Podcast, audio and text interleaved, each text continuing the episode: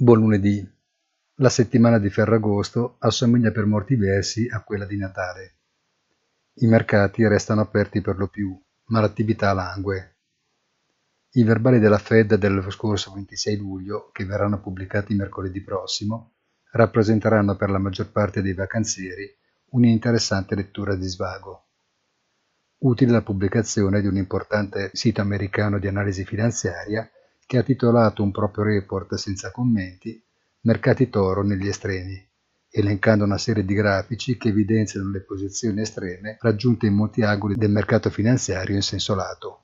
Buona giornata e come sempre appuntamento sul sito easy-finance.it.